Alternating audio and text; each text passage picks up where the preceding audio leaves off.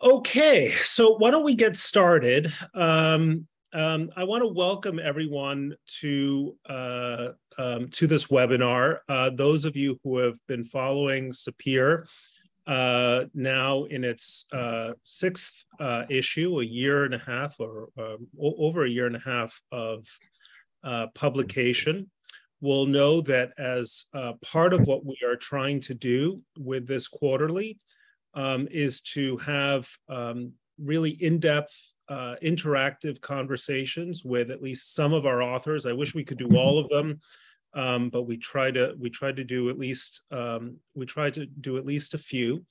And the way this uh, works is um, uh, is that uh, I will have a conversation with the author, uh, Bethany Mandel, for the next uh, 40 minutes or so.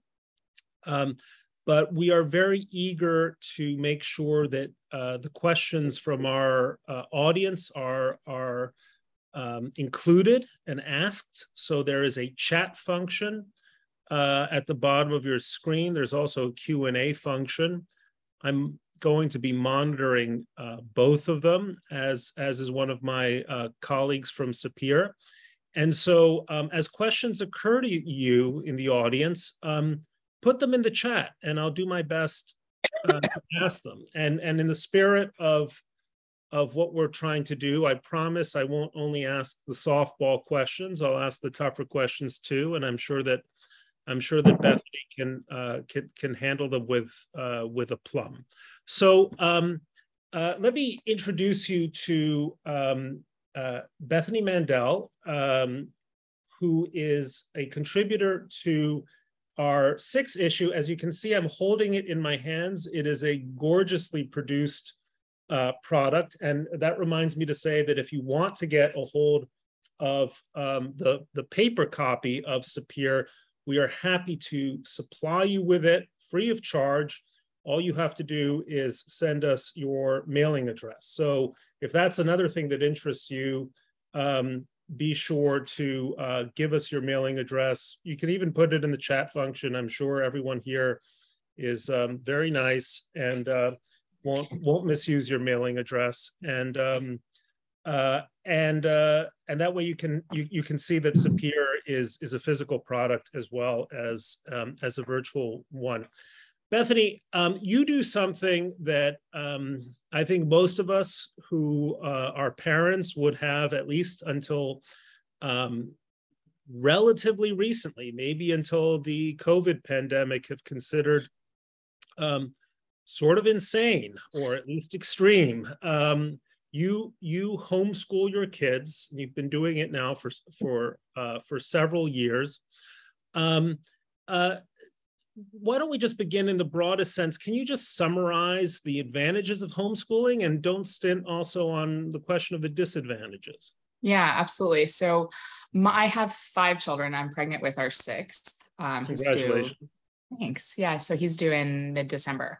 Um, so my oldest is, she just started third grade. Uh, then my next is uh, second grade, and then my third is just starting kindergarten, and then I have a three-year-old and a baby. And um, I first started thinking about homeschooling. This is, I swear, I'm answering your question. Um, I first started thinking about homeschooling because uh, we're journalists and are not rich, and we wanted to have the number of kids that we have, if not more. Um, and so we kind of thought, looked at the day school situation as it stood, and we're not comfortable um, prostrating ourselves for financial aid and couldn't afford it probably even if even if they did offer us enough. Um, we like to save money. We have savings accounts for all of our kids and retirement accounts and all of those things. And so financially it just didn't it didn't seem viable to have the size family that we wanted. Um, and and send them to school. And so we started thinking about the alternatives. And um, i try i'm a conservative political person sort of in my other hat. And so a lot of the people that i followed on social media were homeschoolers. They were christian. And so i sort of looked at their lives that are you know the instagram pretty version of it and it looked really nice. And a lot of that is true. Um, the sort of advantages for us with homeschooling, um, my kids are together all the time. Their closest social interactions are with each other. That is a good thing. And it is a bad thing because they fight a lot. They don't have a break from each other. And that is a good thing and a bad thing because they really need to work their stuff out and they're on each other's nerves a lot. Um, but ultimately, who would I rather my children have a close relationship with? The random kid down the street who I might not approve of them and their parenting or whatever, or their siblings and i choose i choose their siblings. Well let me ask um, you about that uh, if i can interrupt for a moment. Yeah um, please. because one of the key one of the common i don't want to say key but one of the common arguments against homeschooling is that it um, prevents exactly what you're describing as a virtue which is the socialization that happens when you interact with kids whose um, background upbringing is not quite you know like your own. And after all, right. that is going yeah. to be their life at some point in the future. So in my piece, I first referenced my friend who called me crazy before COVID and said, This is crazy. And over the course of our conversations, I said this exactly that I like being able to limit the so- social circle that my kids have to only good kids. And she kind of sat back and was like, My kid is friends with kids who watch pornography on their phones. Their parents gave them iPhones, and he's been exposed to pornography at eight, nine years old. And that's normal. If you look at the data of when a child is first exposed to pornography, that is a normal age, especially for a boy. Um, that's not a good thing. There's no upside for me there.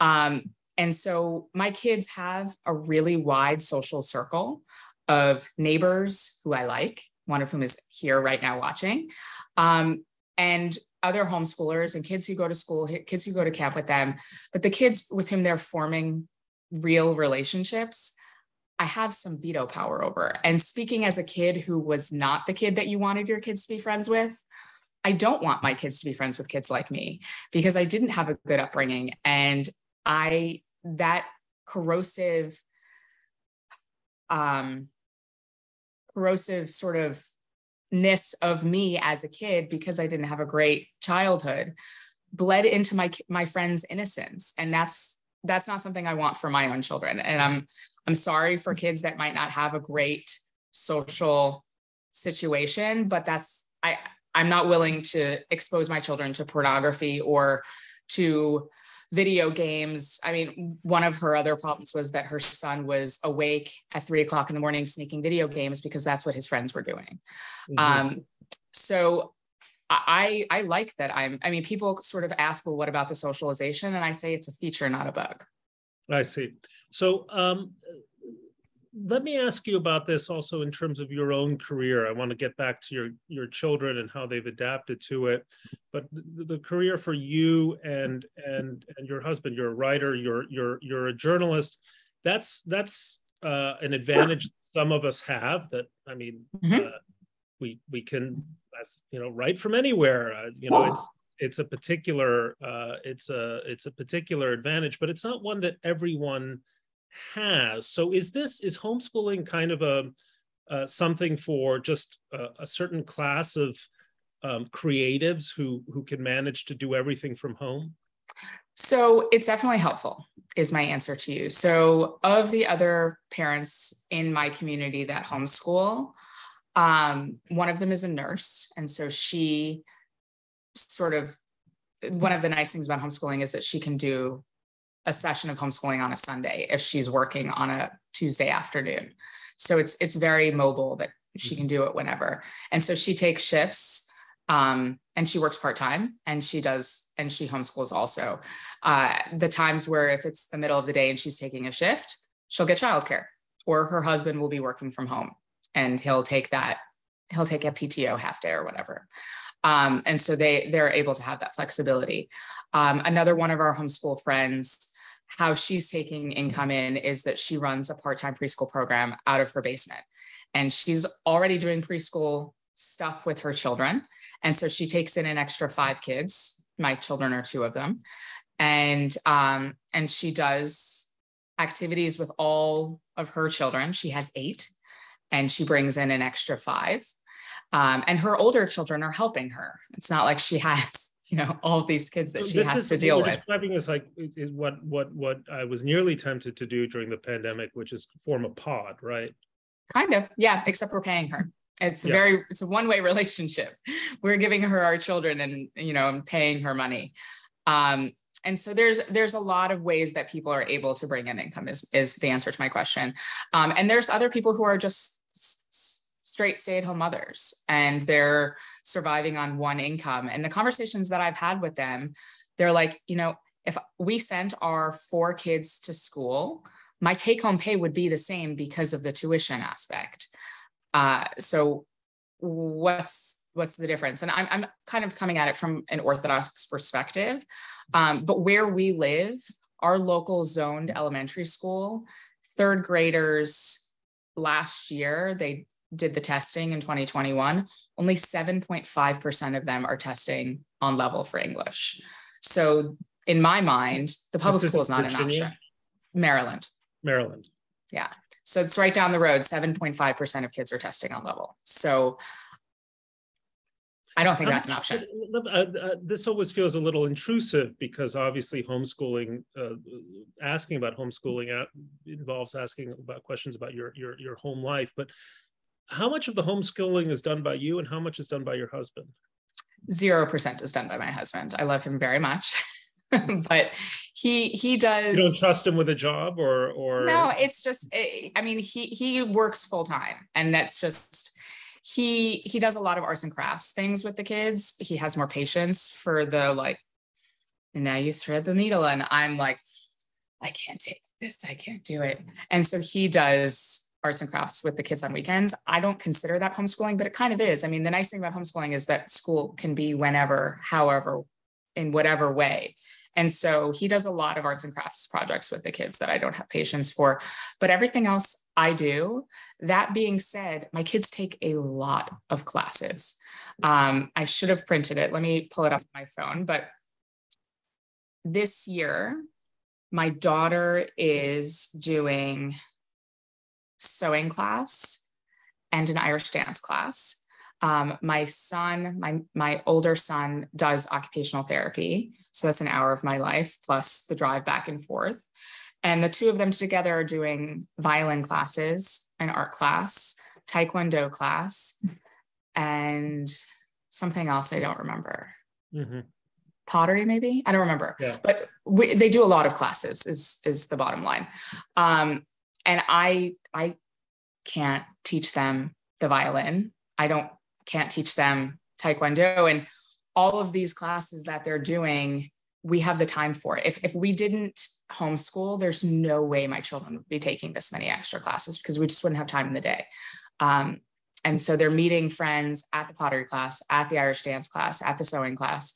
Um, and they're having a great time now let me ask you you you started homeschooling from the very beginning um, you tell a story in your essay about a, a, a couple who, who, who declared over a Shabbat lunch that that they could never do that, and then a few months into the pandemic, they called back uh, to hear more about it, and now they are uh, uh, happy homeschoolers. And you talk mm-hmm. about how it changed their family dynamic, schedule, and household budget. For for some people who are listening in on this call and sort of thinking about this, making the transition away from some kind of uh, schooling to to going to, to to to going home tell them something about how that will change the family dynamic i mean based on the experience of your friend uh, friends and i'm mm-hmm. uh, i'm assuming many others you know yeah. So the the family dynamics, I mean, their son wasn't hanging out with those kids every day who were showing him pornography and talking about sneaking onto video games at two o'clock in the morning. Yeah. And so there was a much more natural separation because he wasn't seeing those kids every day. And his behavior changed, not overnight, but over the course of a year, I watched it and it was really incredible to watch because he went from um, a pretty snippy, nasty, you know, I, I think normal within the realm of normal. How um, old is this child? It's in fifth grade this year. Okay. So, so it was like 11. Yeah. 11, yeah. Um, and now he's a total delight. I, I like I want to just like kiss his face and be like, "You're a wonderful kid now," mm-hmm. um, but I wouldn't because he's twelve year old. um, but he his demeanor changed his relationship with his parents i watched it change it was very um it was very combative before and now it's not um his relationship with his mother is much better I don't see as much with his father, but I assume it's the same. Um, and his circle of friends now is mostly the other kids who homeschool in the neighborhood. Um, and they're all wonderful boys. And so that family dynamics um, changed so drastically for the better, um, but also his relationship with his siblings because he saw them much more frequently. And he felt a sense of ownership and responsibility over his younger sisters that he didn't have before because she needs his help. She says, Can you go read with your sister so that I can put the baby to nap? And so, whereas they were kind of ships passing in the night, him and his younger siblings who were significantly younger relatively, I mean, five years or so. Um, now he feels a sense of responsibility over um, and a sense of affection that he didn't have. And so I see the dynamic between their oldest son and the, the younger siblings improved a great deal as well. Um, and they were able, for a lot of reasons, to have a fifth child and bring that fifth child in. Um, but one of the most sort of critical was their finances. Um, her husband shared with me uh, a, he's he's an engineer, and so this is how his brain works. He had made a spreadsheet of tuition projections from and from that moment until their youngest, who at the time was their fourth child, was going to graduate high school. And so he did projections of how much the tuition would raise if it was, you know, 1.5% and, and how much money he was going to spend mm-hmm. ultimately on just their education tuition dollars. And now they take really nice family vacations. They've been doing renovations on their home. They, you know, he he they recently replaced like all of their windows, all of their doors, their hot water heater, whatever. And he was like, that wasn't even one tuition. Like we have this money that we didn't have before, and they're able to take family vacations. And so they just did a beautiful trip to Israel recently that they never would have been able to afford had they been sending their kid to private schools you you describe how homeschooling works uh, and and as you're describing it it sounds idyllic. Um, uh, talk a little bit about the things that are harder to integrate into homeschooling. I, I guess you're not quite at the stage where physics or chemistry um, or or calculus um, uh, is is coming in, in, into play but inevitably that's going to happen and you may i don't know about you in particular but many parents will be challenged with with subjects that are are beyond their their their abilities. Yeah i mean i already am sewing. I, I can't sew. Mm-hmm. um, irish dance violin. Um, i outsource it. And it's the same with judaics. I probably could do a halfway decent job with judaics but i don't want my kids to have halfway decent. I want them to have really good. And so I've signed my kids up for a whole host of classes, both online and off. The online stuff I mentioned in the piece is is on Zoom, um, but I outsource it, and I imagine that come that time, I will be able to outsource that stuff too because it already exists, and homeschooling is growing every year. Uh, but there's incredible resources online. Uh, there's one Latin class that I can't wait to sign my kids up for in probably three years or so. And it's a full year Latin course with a former professor of Latin at a university who decided to homeschool her children. And this is how she's bringing in extra money is she's teaching two sessions every day of Latin to homeschool children on Zoom. Um, so, well that's that's that's good for me to know as i have a younger child who's who's who's who's studying uh, latin. A very good thing to study or, I, or or so i thought. This is a bit of a digression because i always assume that there are classics departments at, at elite universities desperate for people with some basis in latin. But now now the classics departments are dropping latin and greek yeah. as a requirement of classics uh, which makes you wonder you know what what's left but but that's that's uh, that that's for another time. Um uh you say you finish all this by lunchtime. Um uh that seems almost uh unimaginable. Um uh, especially because you're not getting everyone out of bed at the crack crack of dawn. So how much do you how do you fit it all in? So I have a checklist per day. Um, today we didn't finish everything. Um, they have uh, their Zoom classes later in the afternoon, and so I'm kind of like, you know what, we could we could have barreled ahead and finished math for. Uh, two of my three kids haven't finished math yet, and I said, you know what, let's just do that after lunch, and so that's what we're going to do.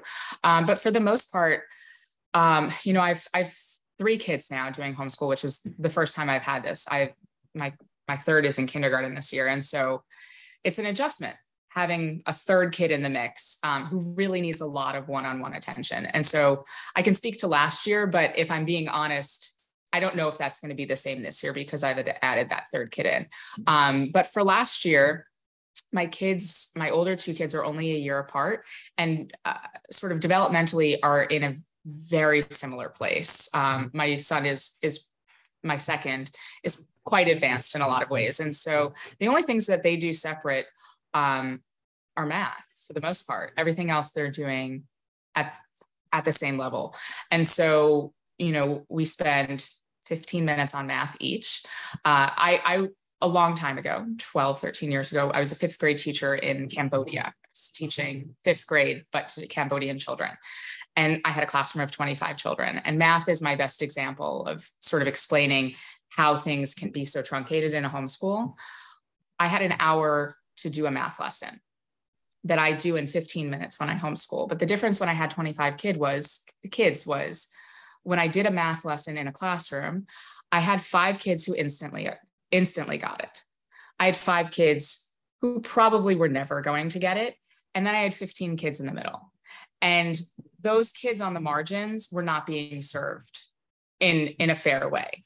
The kids mm-hmm. who were more advanced should have had more one-on-one time to keep on going. And I really wanted more time in the day to sit down with those bottom five kids who just sat there in tears a lot. Um, and I, I did pull them aside as best as I could, but I can't spend two and a half hours when on three kids when everyone else is done. That's you just can't break yourself into pieces like that as, is, as a classroom so, teacher. So this is some new information. You did have a background in, mm-hmm. in teaching. What is it that a parent who doesn't have that kind of background uh, who hasn't, you know, that didn't have that particular life experience, should they, uh, should they, can they prepare for it in any it wasn't way? it wasn't helpful honestly it's yeah. such a different dynamic it wasn't it's not helpful at all to me to have had that experience because it's such a different experience teaching to a classroom of 25 children of you know varying skill levels than my own child that it's it's completely completely different. And in no way do i think it helped me in any way. Um, but so for the middle 15 kids uh, it, it took 45 minutes and i would have to circle the room and make sure that i was helping all of them stay yeah. on track. I was trying to give the five kids who were bored extra work so that they didn't feel like they were bored out of their minds. Mm-hmm. And the five kids at the bottom, I just kind of rubbed their back and was like, we'll try to talk about this during lunch break. And I know that you're lost and that's okay. And we'll figure this out. So, and that, that's why an hour math class took an hour because I was, I was sort of ministering to all of those different needs. Whereas with a child who is mine one on one, and I know exactly where they are and what they're getting, what they're not getting, we can move a lot faster and we're a lot more efficient. Um, so math takes with my children 15 minutes each. Um, some of them it takes longer, but most of them it doesn't. Most it's like 10, 15 minutes. And um, and then the rest of everything that we do, we do together. We would read a book together. We would uh, do a, a, cooking project together. We would uh, whatever, whatever we were doing on the list of things we had to do that day my older two were doing together. Now this year, yeah, um, with my with my kindergartner in the mix, um, they're also involved in helping him as well. Um, we I, I tried to sort of get them involved and invested in helping him, and so I bought them a sight word bingo game that they could play with him. And so trying to incorporate him into our homeschool is, you know, a learning process and we're only a week into it, but um, but that is taking a little bit longer than it was last year. Um, quick question: uh, When when you, when a parent decides to declare independence from uh, schooling, public or private, um, is there a bureaucratic procedure they have to attend to? Yeah.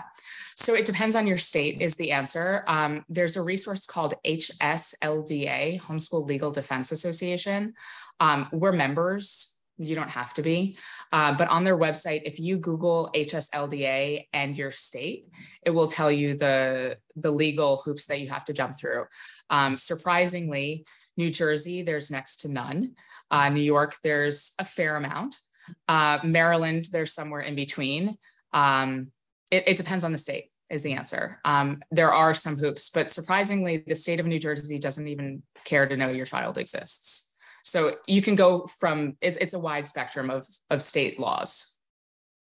One of the things that you emphasize is that financially it makes obvious sense for people who would otherwise be sending uh, who'd be paying uh, private school tuitions uh, because they are uh, either observant Jews or they simply don't want to be part of their of, of public school life to to homeschool. How would you describe the financial trade-off for people who would otherwise be sending their kids to public schools um, uh, uh, that they have taxes to pay for anyway? Mm-hmm. Yeah, absolutely. I mean, it's a very different calculus for sure. Um, if if the school is adequate i mean my local public school is not adequate uh, and, it's not an option as far as i'm concerned um, i don't want my kids learning in a room with children who can't read um, for kids who are in a functioning public school it's a harder it's something it's it's harder to sell it to them and, mm-hmm. and i recognize that um, for us it's not just the finances and and it's funny because i was talking to my my neighbor who actually is in this chat right now, and they're thinking about homeschooling and their sort of number one impetus is the finances. And I said, if that's if that's what's making you think about doing this, that's a mistake. You, this cannot just be a financial question because this is such a drastic lifestyle shift that it can't be driven just by finances. Um, and so uh, finances was what got us thinking about homeschooling and it was our gateway into homeschooling but it, it cannot be the only thing. And for us it's it's a family choice and it's a family lifestyle that um, that we really enjoy. We really like having this this relationship with our children and that they have it with each other. Um, but it, it's it's very much not just it can't just be driven by finances or it won't work you, quote the late educational theorist uh, John Taylor uh, Gatto, who was a very successful public school teacher, who who who uh, famously rejected the whole notion of compulsory schooling. Um, do you really mean we should leave it up to parents as to whether as to whether and how much education their kids get, and if so, why? So I think that everyone watching this and who cares enough to be in, involved enough to be watching a Sapir webinar at noon on a Monday should be trusted. Mm-hmm. Do I think every parent should be trusted? No. During the pandemic, I was extremely vocal about the importance of opening the public schools. And people thought it was really weird because I homeschool. And the answer is, I was I did not have a great home life as a kid and I needed school and my mom needed me to be in school. I was raised by a single mother and my home life was not stable and not ideal. I think that there, I think that homeschooling is a component of an educational solution, but it is not the solution. It doesn't work for a lot of people for any number of reasons, and it's really an individual decision. Um, I, you know, I'm rah rah homeschooling, but only if it makes sense for individual families. And I think that um, there are people who homeschool who shouldn't be. Um, but I think that there's also public and private schools that are not doing a great job either. I mean, there it doesn't mean that everything is perfect, um, but I, I think that it's it's an option that a lot of people who it really genuinely might work for they just haven't considered it because in our social circles in the Jewish world, we don't we it doesn't exist. Yeah, yeah. I want to talk about a couple more things before we turn it over to the to our audience uh, questions. The first is that it seems as if relatively few Jewish families are homeschooling are homeschooling families, and the ones that and and and and that um, one sees it more among religious uh, Christian families. Is, mm-hmm. is that a fair characterization? Oh, 100%. And why don't more Jewish families homeschool? So I think it's a chicken or the egg thing. Mm-hmm. I think that it's the number of people who have come up to me and said, I never considered homeschooling until I saw you do it. I more numerous than I could possibly count. And the reason that I first started well, considering how, it, put a number on that. I mean, in my personal life, yeah. people that I know in real life, mm-hmm. 10. Yeah. Uh, maybe more. I mean, I know people, if I'm counting non-Jews, probably 15 to 20. Um, mm-hmm. because a lot of the people that I went to high school with are homeschooling now, and they've told me that it was, you know, they followed me on Instagram and they kind of were watching it. And, and I'm honest on Instagram. I'm like, oh, well, this was a disaster. like this picture looks super idyllic, but then my children like beat each other into pieces. Like I, I think I'm honest on Instagram. Um, so I, I think that it's a chicken or the egg thing, but I think also there there is a culture of, I mean, going back a hundred years to to Jews doing more school than than their secular or non-Jewish peers. Um, so there is uh, there is a history of uh, really rigorous group education in Judaism that doesn't really exist in the secular world. So a lot of a lot of John, John Taylor's are John Taylor Gatto's arguments about how school is sort of artificial doesn't work perfectly in the Jewish context because we've always had yeshivas, we've always had cheder, uh, people have always learned in group contexts, but it's very different now than it was then. Uh, school now, in the Jewish sense, doesn't look like it did 150 years ago. And I think that we've lost something special by mirroring the model that is happening in the public schools by, you know, the bell rings and you go from one class to another and you're with only kids who are exactly the same age. I mean, if we're talking about socialization, that's a really weird social experience that is not replicated in real life, that you're moving from class to class to class with people who are born within six months of you on either side. Um, so eh, I, I think that there's that social aspect also of culturally, we've done school in a way always. Um, and that's not to say that we can't recreate that if you homeschool. Um, there's a local yeshiva here. There's actually two, a boys boys program and then a mixed gender program. Um, I live in Silver Spring, and they're both open to homeschoolers. And so people are going to learn in a group setting like they would have at Cheder 150 years ago and uh, mixed ages, mixed uh, abilities. And so there's there's group learning still, um, just not in a school building. Let me last question before we turn it over to the audience, which is what has this meant for your own career as a writer and journalist? Um, um, clearly, your raising of your children just from the, our conversation seems to be your your first, second, and third priority. Um, but do you feel that you have um, not had the time, space, opportunity that you might have otherwise had if if your children were simply um, elsewhere from from 8 a.m. to 3 p.m. or whatever it is? Yes. Yeah, I, I've been offered full time opportunities that were really enticing. Mm-hmm. and um, and there's been other opportunities that were not even full-time that i just realistically i couldn't take on. Um, my parents both died when i was in my teens and um, that had a way of changing my perspective on life. Um, if I were to be given the choice, and I am given the choice because what I'm doing is my choice. It's not, my husband's not sort of putting it on me. Um, he's always been very open to whatever you want to do. If you want to, you know, when I've had these job offers, you know, if you want to think about it, and the answer is I'm happier.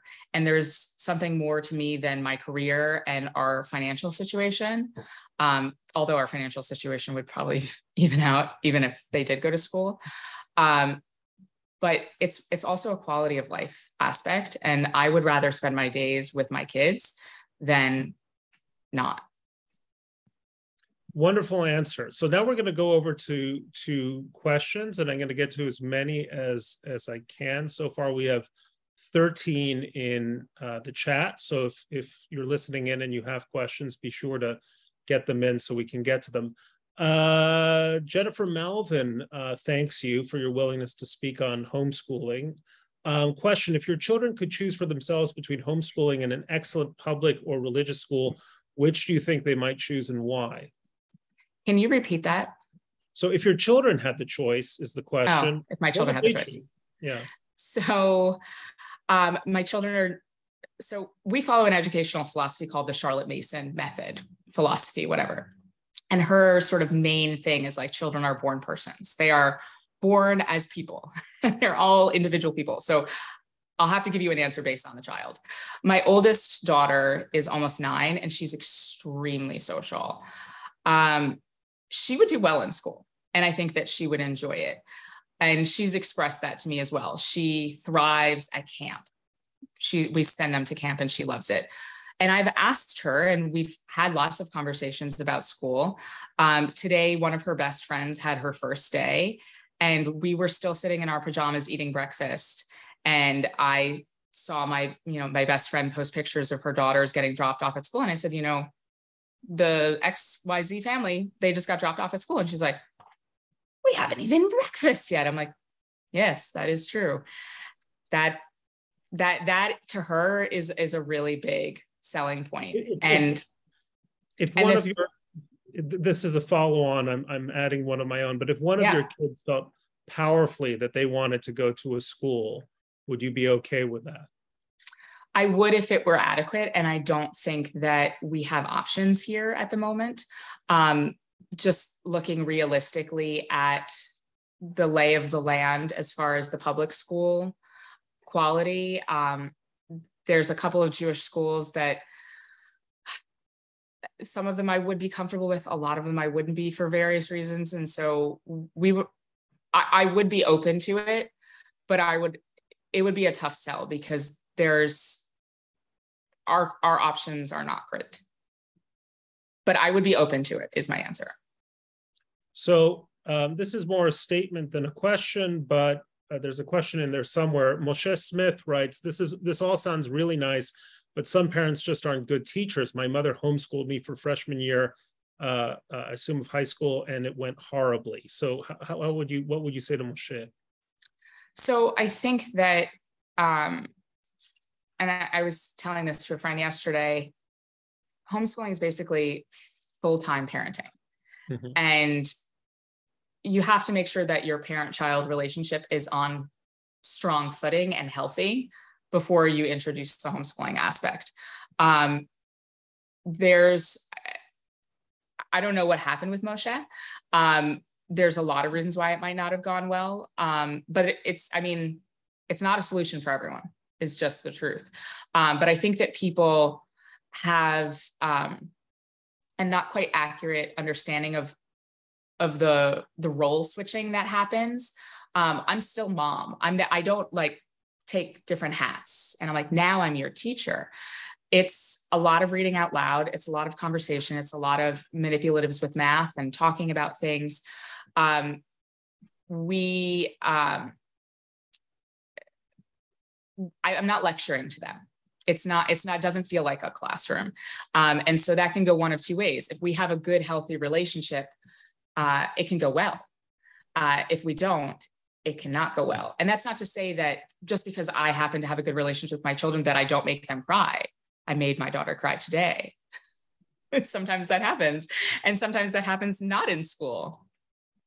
Let me let me ask you. You you in your article mentioned that you lean on some educational resources that are becoming available to uh, to homeschoolers. What are you using, and and uh, how much do you lean on it? Um, so, or do you mean like sort of outsourcing or like actual physical resources? Like lesson plans, that kind of thing. Mm-hmm. Okay. So I have a couple things next to me. I like grabbed my homeschool bag because we're hiding in my basement while we're doing renovations. Um, so for some things I do pretty scripted. Um, this is my uh, kindergartners phonics stuff. Yeah. And so we follow it lesson by lesson.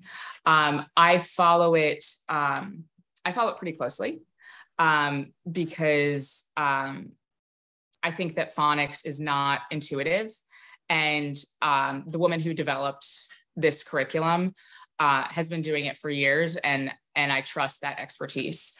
Another thing that I follow very closely uh, is our math curriculum. This is also kindergarten, um, because I'm not the strongest with math, and I I blame that on my education, honestly.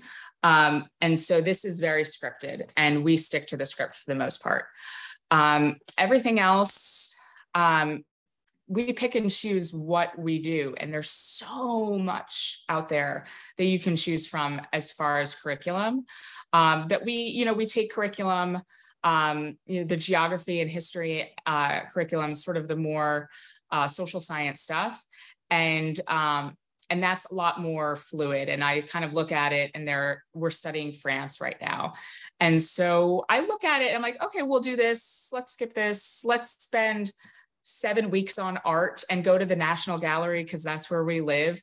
Um, but i i don't follow that like gospel the same way i do with the math and the phonics Howard Lupovich asks, how much would a more affordable day school change your calculus in a normal non-pandemic situation? Would addressing the excessively high cost of day schools be a more um, Occam's razor? Uh, uh, not sure that's the right use of, well, anyway, uh, solution to the challenge of providing a quality education to our children? So I think that homeschooling is a component of solving the day school crisis, but it is not a solution to the day school crisis. I think that a lot of parents need affordable, quality, uh, not ideological. I'm like trying not to like take off people in my community, but um, say what you want. I there, there's there's a school that ideologically is not a fit for our mm-hmm. ideology. So that's off the table for us. So we need we need both. I think that we need a solid day school infrastructure and we also need more acceptance of homeschooling and more resources in the homeschool community. Uh, there's a school here locally who accept homeschool students for one-off a la carte classes. I would love that option at all the schools. And uh, instead, it's a lot more hostile at the other school, like truly hostile at other schools, to the point where someone pulled their kids out of school when it was Zoom school. And when she told someone that who went to their child's school, they walked away and never spoke to them again. There's an incredible amount of hostility in the private school community, in the day school community towards homeschooling uh, that I wish didn't exist. Mm-hmm. Um, uh, let's see, uh, Joshua Triber. There are lots of questions here, including many very good questions from uh, uh, uh the same people. I, w- I wish I could ask them all, but let me let me get to different people. Joshua Triber asks, how how do you recommend finding other homeschool families in your area to possibly joint venture with? So we have that in our community. It's wonderful, and it's something that we've built over time. Um, we have Jewish homeschoolers and non-Jewish homeschoolers, and we organize on WhatsApp and on Facebook groups. Um, and the nice thing about forming these sort of communities of people is that when you meet Emily, Emily introduces you to Olga, and Olga introduces you to Rachel, and then you kind of have a group text about making sure that all of your kids are in the same pottery class together. Those are all of my friends' real names and something we really do. Like we make sure that our kids are all in the same pottery class together. Um, but it, it, involves a lot of organizing. Um, and the nice thing, we have a WhatsApp group for the Jewish homeschoolers here where I live in Silver Spring. And people have different passions and different interests, and we take things on um, very organically. And so I'm really passionate about the arts. And so I've been organizing trips to the National Gallery, to the Baltimore Symphony Orchestra. Um, and so I will say there's a homeschool, um, it's not a homeschool show, but they're doing a school program at the Baltimore Symphony Orchestra and they're selling the tickets to homeschoolers as well. I'm going to organize that for all of us. Tell me how many people in your family want to go, and I'll buy. And I ended up buying 65 tickets and you can Venmo me. And so we do that for so many different things. Um, one friend organized a sewing class for all of our kids, another friend organized an art class, yada, yada. You get the idea. Um, but it's a slow build over time. And you have to make those connections. and that's you know social media and word of mouth and getting into those circles is very helpful Stephen Flatto asks, um, Mrs. Mandel, you mentioned Orthodox education. Do you feel that you're doing as good a job of um, educating your children about Shabbat, Yom Tov, and the Hagim as you would uh, get if um, they shared them with other students in a yeshiva? So, those three very specific examples, yes, I do think that they're getting it because we're doing it at home also, and we go to shul. If I'm answering your question honestly and more broadly, are my children getting an adequate an equal education in Humash and in Hebrew as their day school peers? No, they are not. And I'm just going to be totally honest with you. They do online classes twice a week in Chumash and in Hebrew. Um, our Hebrew instruction is our weakest link at the moment because they're not immersed in the same way that they would be in a day school setting. And that's how you learn a language. And so that is the weakest link for us. Um, I, at the end of the day, is that a make or break for me? No, but I understand how that might be for a lot of people. And also, it's not as super high as a priority for me as it is for other people. And if it is a super duper high priority for you, then you can fill those gaps in a way that I probably can't because I don't have that background and you probably do. Um, uh, Lois Weiner wants to ask about the expenses and paying for all these classes your kids are taking. So um, it's not cheap, but it's also a fraction of what it would be for one of them to go to school privately. Um, my the violin teacher uh, is doing a two for one for us. Uh, mm-hmm. So I'm mm-hmm. sending two of my kids, and I'm only paying for one of them because I'm paying for the hour, so I can send two. Um, a lot of these other classes, I'm getting cheaper than they they have a they have sort of a during the day rate, and they have an afternoon and and you kind of have to be a little pushy about it and be like, so I see that your price is $200, but I mean, how, if we, if we made a homeschool class during the middle of the day on a Wednesday, could we maybe knock it down a little bit? And so there's some negotiation involved. If I were to put a number on how much money I'm spending, not, not including camp, which is a whole other, but everyone has to spend that. So I'm not going to include camp. But if I were to put a number on my three kids doing extra classes like sewing, Irish dance, art, all those things, and also their Zoom Judaic classes, I would put the total at about $10,000 for the year. Wow. Um, Rachel or Rachel H asks, how do you advise parents who want to prepare for homeschooling in the far in the in the farther future? I have a nine month old, congratulations, and I'm interested in doing Jewish homeschooling someday I'm especially interested in your advice on freelancing part time around a homeschooling schedule. So, um, I was just having this conversation via Twitter direct message with someone today, and my number one piece of advice is to spend the early years figuring out what kind of homeschool you want to have because there's a lot of different philosophies and ideologies. There's Charlotte Mason, which is what we follow. It's uh, very literature based. It's very uh, deep into the arts. So we talk a lot about art. We talk a lot of, we listen to a lot of classical music. It's, it's a lot of that kind of stuff. Um, there's unschooling, there's Waldorf, um, there is uh, classical. Um, and so I would spend time thinking about what you want your homeschool to be and what you want it to look like. Um, I also really, really caution parents, and this is, I'm speaking from experience, and I caution people away from doing it.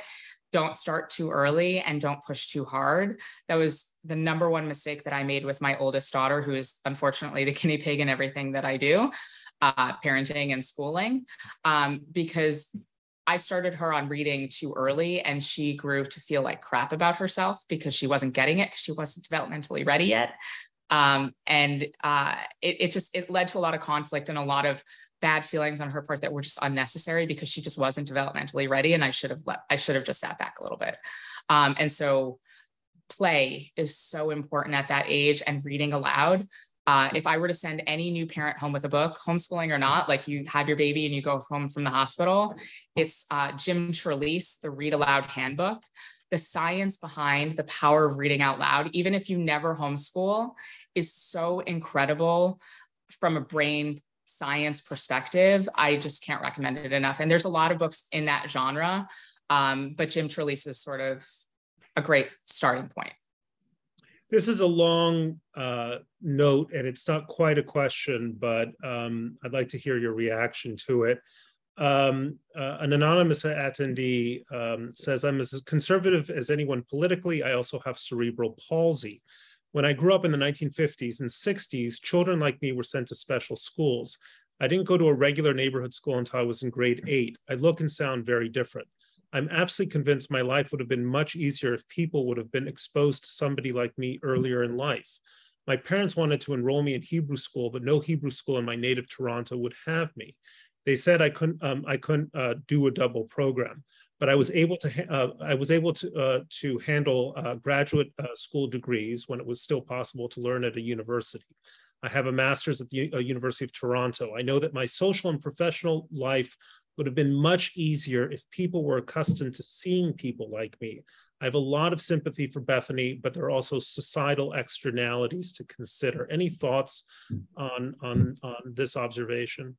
So I think that people have um, not a, quite an accurate view of homeschooling as being very secluded and in the home.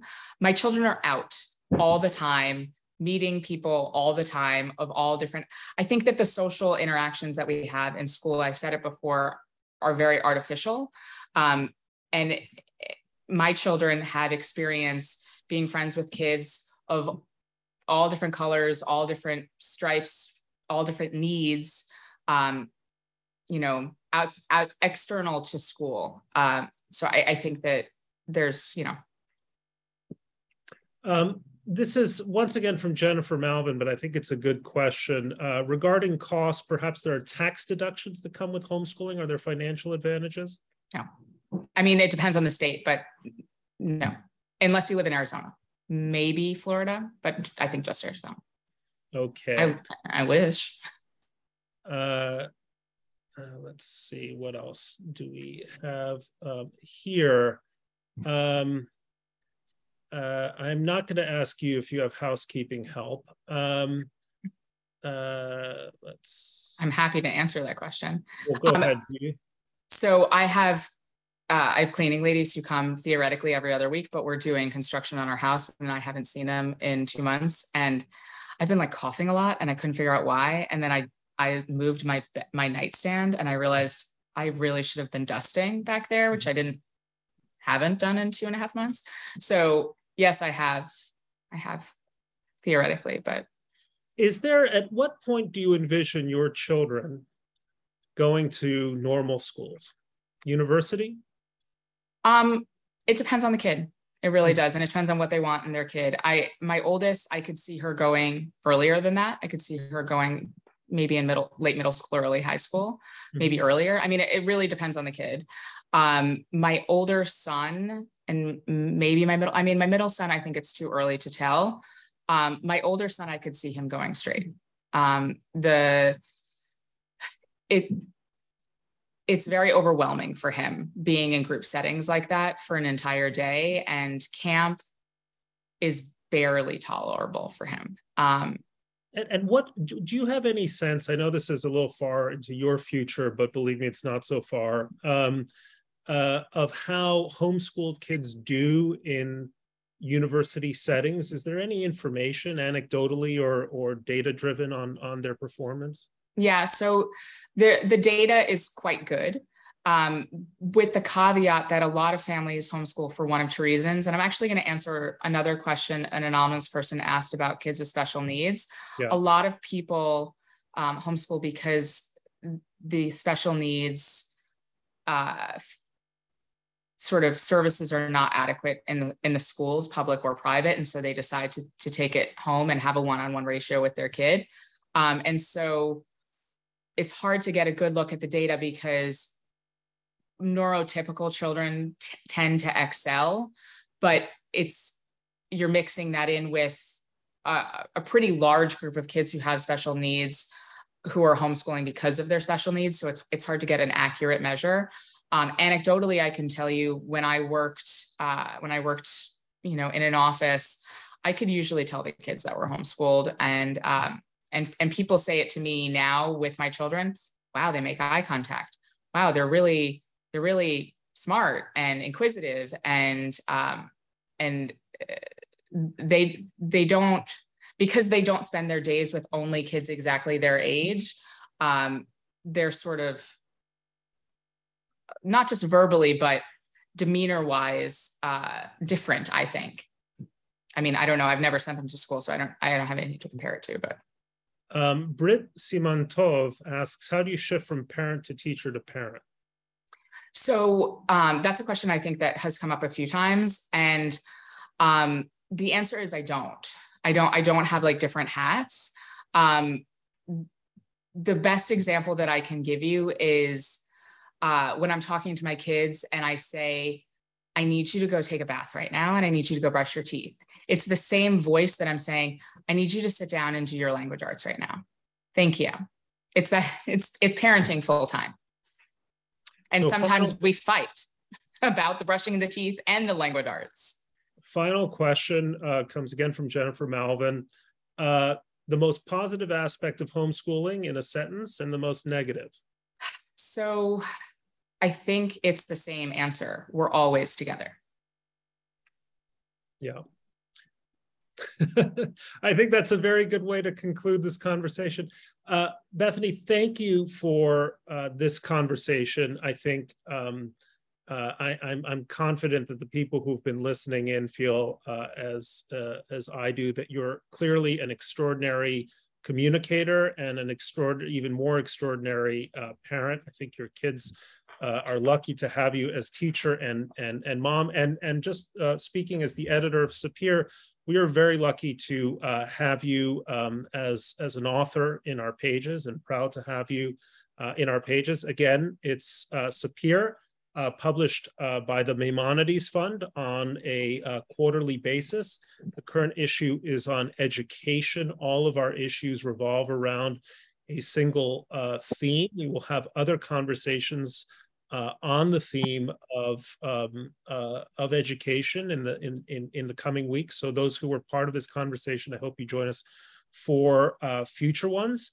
And our seventh issue will be on the subject of cancellation. So stay tuned for uh, stay tuned for that.